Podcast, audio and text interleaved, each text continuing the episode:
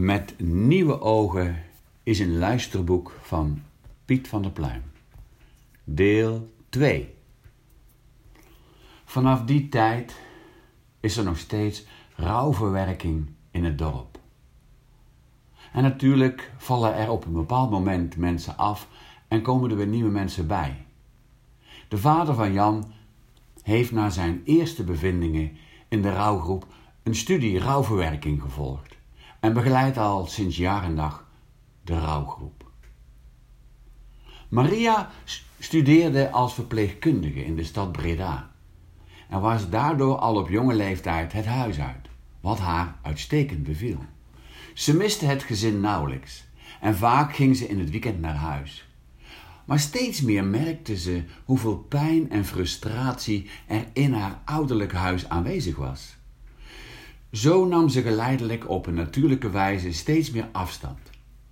In het ziekenhuis ging een wereld voor haar open. Ze was een leergierige, enthousiaste en collegiale leerling, slaagde gemakkelijk en studeerde meteen door. Ze ging werken als operatieassistente. Ze had een heel verantwoordelijke baan. En haar leidinggevende kwaliteiten zorgden ervoor dat ze meer bevoegdheden kreeg en al snel maakte ze promotie. En op uitzonderlijk jeugdige leeftijd was Maria hoofd van een afdeling. Ook al kwam Maria niet veel meer thuis, ze had steeds meer zorg voor haar jongere zusje Liesbeth. Ze herkende de pijn van haar zus. Ze nam ze regelmatig mee naar Breda. En dan logeerde Liesbeth bij haar in het weekend. Liesbeth genoot met volle teugen van deze aandacht en vrijheid. En Maria motiveerde Liesbeth om goed haar best te doen op de middelbare school. En hielp haar vaak in het weekend met haar huiswerk. En haar cijfers en motivatie gingen met sprongen omhoog. Ze wilde ook graag verpleegster worden, net als Maria. Met haar oudere broer Harry kreeg ze moeilijk contact. Hij leek veel op vader, bescheiden, zich snel aanpassend, stil en heel behulpzaam. Hij had ook net als vader geleerd voor machinebankwerker en hij werkte sinds korte tijd op dezelfde fabriek als vader. Harry had lang haar en hij zag er vaak onverzorgd uit. En hij had een minderwaardigheidscomplex. Werd daardoor ook vaak door leeftijdsgenoten gepest en gemeden. Harry leed wellicht het meest van de situatie thuis. Hij had veel moeite om zich te uiten. En wat Maria ook probeerde, hij trok zich het liefst terug op zijn kamer. Op een vrijdagavond, toen Maria Liesbeth opkwam halen met haar auto, was er grote paniek thuis. Harry was niet thuisgekomen van de fabriek. Vader had tussen de middag nog met hem geluncht en hij was een paar uurtjes eerder vrij die dag. En nu was Harry nog steeds niet thuis. Maria trof een radeloze vader en moeder aan. Nerveus, gespannen, huilend en niet weten wat te doen. Maria kwam meteen in actie. Ik ga samen met Liesbeth de weg rijden van de fabriek naar huis. En in het dorp even rondvragen of zij Harry gezien hebben. En daarna gaan we de politie waarschuwen. Helaas geen resultaat. En na het bezoek van de politie stortten vader en moeder helemaal in. Ze voelden zich enorm schuldig, gefrustreerd en een zenuwinzinking nabij. Maria nam contact op met de plaatselijke huisarts. En ze kreeg meteen een kalmeringsmiddel mee. Bleef die nacht bij Liesbeth slapen. En in alle vroegte hoorden ze gestommel beneden. En vader en moeder hadden ondanks de kalmeringsmiddelen geen oog dicht gedaan. Vader in het verwijt naar moeder en andersom.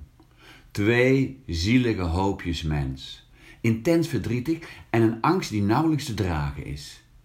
Maria gebood haar ouders op te houden met het elkaar verwijten te maken. Ze pakte haar vader en moeder vast en nodigde hen uit om te gaan zitten in de bank. Maria in het midden, vader en moeder opzij. Liesbeth was inmiddels ook wakker geworden en daar zat de familie, 's morgens om 5 uur in de bank. Pa, Jij vertelde ons altijd van die mooie verhalen als we naar bed moesten. Kun je nu eens een mooi verhaal vertellen? Ja, dat valt niet mee, zei vader. Ik ben zo bang. Nou, vertel ons dan een verhaal over bang zijn. Oké, zegt hij, oké, ik ga proberen. En hij begint. Janus is op weg naar school. Opeens komt Remco naast hem lopen. Ik heb een goed idee, zegt Remco. We gaan slootjes springen. Oh, dat vindt mijn moeder nooit goed, zegt Janus. Ik moet naar school. Ja, zegt Remco, er moet zoveel. Als je nu naar school gaat, dan ben je een braverik. En Janus wilde geen braverik zijn. Hij gaat met Remco mee. Janus heeft nog niet eerder over een sloot gesprongen. Het is heel spannend. Is de sloot diep? Vraagt hij. Nee, sloten zijn niet diep, antwoordt zijn broer. Maar we moeten oppassen voor de boer, want die heeft een hooivork. En daarmee prikt hij je als hij je ziet. Als de boer eraan komt, dan moeten we hard wegrennen. Nu vindt Janus het nog spannender. Heel even denkt hij aan de juffrouw. Wat zal ze boos zijn dat hij niet komt? De sloot is wel breed. Oei, denkt Janus, als ik daar maar overheen kom. En toch zegt hij niets. Hij wil niet dat zijn broer hem een lafaard vindt. Remco springt eerst. Als hij neerkomt, glijdt hij een beetje terug door de modder. Maar hij weet zich net staande te houden. Zie je, geen kunst aan, zegt zijn broer. Nu jij. Janus heeft het toch wel een beetje benauwd. Hij wil geen nat pak halen. Janus neemt een lange aanloop en springt. Plons. Janus ligt in de sloot. Van schrik glijdt zijn muts ook het water in. Beverig zet hij hem weer op. Janus wil niet huilen, maar dat kost hem moeite. En Remco ligt in een deuk. Ha, ha, ha. Je moet eens zien hoe je eruit ziet. Een kleuter met een kaboutermuts. Ha, ha, ha. En Janus gaat staan. Help me eruit, zegt hij. En opeens ziet hij dat er iemand aankomt. De boer ziet door hem heen. En nu begint hij wel te huilen. De boer, snikt hij. En hij wijst. Remco kijkt achterom. Zijn gezicht wordt helemaal wit. Zonder op Janus te letten, rent Remco weg. En nu begint Janus nog harder te huilen. Wat hebben we daar? Zegt de boer verbaasd. Wat doe jij hier in de sloot? En Janus houdt op met huilen. Wat een domme vraag. Hij zit hier ook niet voor zijn lol. Tot zijn opluchting ziet hij dat de boer geen hooivork heeft. Hij rilt. De boer helpt hem uit het water. Zo, zegt de boer. We gaan naar moeder de vrouw, want zo vat je kou. Waar is uw hooivork? Vraagt Janus. En de boer kijkt verbaasd. Het is helemaal geen tijd om te hooien, vertelt hij. Ze gaan een groot huis binnen. Janus krijgt soep en schone, warme kleding. Daarna brengt de boer hem thuis. Janus is trots. Hij is niet bang voor de boer. Remco is de lafaard. Het is niet erg om bang te zijn, denkt Janus. Soms is het zelfs wel slim. Ik vond het een heel mooi verhaal, papa, zei Liesbeth. Je hebt dat wel eens verteld toen ik bang was om te gaan slapen. En op dat moment wordt er gebeld aan de voordeur. De politie staat voor de deur met Harry. Moeder en vader knuffelen Harry en die staat verward om zich heen te kijken. Wat is er gebeurd? De politieagent vertelt dat Harry op de fiets 18 kilometer naar Breda was gefietst. Hij wilde naar zijn zus, maar die kon hij niet vinden. Hij is toen een café ingegaan in Breda. Hij heeft de hele avond gegeten en gedronken en hij had geen geld genoeg om af te rekenen. En is toen opgehaald door de plaatselijke politie en meegenomen naar het hoofdkantoor. En daar hebben wij Harry opgehaald en naar hier gebracht. Laat hem zijn roes uitslapen. En deze week komt de rekening nog van de kastelein. Hij krijgt geen procesverbaal, wel een aantekening. Vader en moeder bedanken de agent. Harry kijkt raar op. als hij het hele gezin bij elkaar ziet. En hij schaamt zich voor zijn gedrag. En hij schiet zoals altijd naar zijn kamer boven. Maria zegt, laat maar gaan. Wij gaan ook nog even naar bed en laten we vanmiddag met elkaar lunchen. Dan heeft Harry zijn roes wel uitgeslapen. Maria en moeder hebben boodschappen gedaan en iedereen zat aan tafel met de lunch. Er viel een pijnlijke stilte en Maria vroeg aan Harry. Waarom ging je naar Breda, Harry? En hij antwoordde, ja, ik wilde niet naar huis gaan. Ik had geen zin meer in de ruzie tussen vader en moeder. Zij doen niets anders dan ruzie maken en ik was dat zat. Ik zag dat de laatste tijd Liesbeth regelmatig naar jou toe ging en ik dacht, ja, maar dat wil ik ook. Ik wist niet dat je niet thuis was.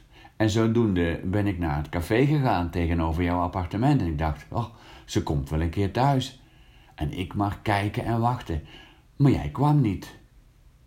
En jij komt dan niet even op het idee, zegt Maria, om papa en mama te bellen? Nee, zei Harry, juist niet. Waarom niet? Nog meer ruzie, zegt Harry. Liesbeth valt Harry bij en zegt, Maria, sinds jij weg bent, is het alleen maar erger geworden tussen papa en mama. Of er is ruzie, of ze zeggen niets tegen elkaar. Maria informeert of dat klopt. En schuldig zeggen haar vader en moeder, ja, helaas wel, zegt vader. We weten niet wat we moeten doen. We schamen ons en we voelen ons schuldig. Ik durf niet naar de huisarts. Ik ben veel te bang wat er dan gaat gebeuren. En nu we toch openhartig zijn, zegt vader. Wat denk je wat er dan gaat gebeuren? Dat ze mij opsluiten. En dat ik moet afkicken van de alcohol. En dat ik in een gekkenhuis kom. En daar niet meer uitkom. Maar vader, wie heeft je dat wijsgemaakt? Vader haalt zijn schouders op. En jij, ma, waarom durf jij niet naar de huisarts te gaan? Mijn moeder is ooit op haar 50-jarige leeftijd opgenomen in een gesticht en is daar nooit meer uitgekomen. We gingen in het begin nog op bezoek en zagen haar wegkwijnen. Wellicht dat vader daar zijn informatie en herinnering van heeft en ik ben ook als de dood zo bang om daar naartoe te moeten. Ik snap jullie angst, zei Maria. Maar de tijd is enorm veranderd, vader en moeder. Ik weet het, omdat ik zelf in de gezondheidszorg werkzaam ben. En ik ga maandag met jullie naar de huisarts. En dan gaan we gepast voor jullie hulp zoeken. En ik beloof jullie, jullie worden niet opgesloten in een gesticht of gekkenhuis. En daarna is alles in een enorme stroomversnelling gegaan. Vader en moeder zijn in relatietherapie gegaan en met ondersteunende medicatie gaf dat al heel snel verbetering. Ook werden ze ondersteund in de thuissituatie door het maatschappelijk werk. En het gezin fleurde in een jaar tijd enorm op. Harry is weer gaan studeren en Liesbeth kreeg al op jonge leeftijd een vriendje en ging studeren, net als Maria, voor verpleegster. Maria had succes met haar carrière in het ziekenhuis.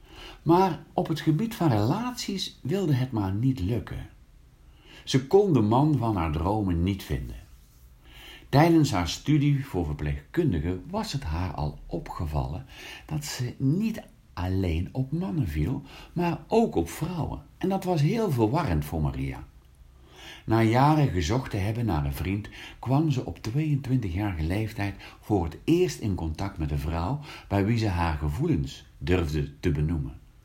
Voor het eerst in haar leven voelde ze de hormonen door haar lichaam stromen en durfde ze zich over te geven aan haar seksualiteit. Helaas duurde de relatie niet lang, maar voor Maria was het duidelijk dat ze lesbisch was. Dit had helaas wel consequenties voor haar functioneren als hoofd van een afdeling. Maria ging opnieuw studeren. Het leidinggeven was haar goed afgegaan en de studie management trok haar enorm aan.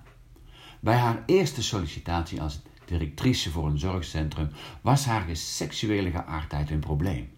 Doch bij de tweede sollicitatie als leidinggevende in een groot ziekenhuis in de stad speelde seksualiteit geen rol en werd ze aangenomen. Het leven neemt voor hen heel andere vormen aan dan aanvankelijk was bedoeld. Willy droomde om een goede advocaat te worden. Een advocaat met aanzien en status, maar vooral met een gigantisch salaris. Sinds hij in Amsterdam woonde, kwam hij weinig meer thuis. Wel had hij regelmatig contact met zijn jongere zus. Jan, Willy en Maria hadden elkaar sinds de laatste middelbare schoolvakantie dan ook niet meer gezien. Ze hadden tenslotte alle drie hun droom en hun eigen wereld. Einde van deel 2.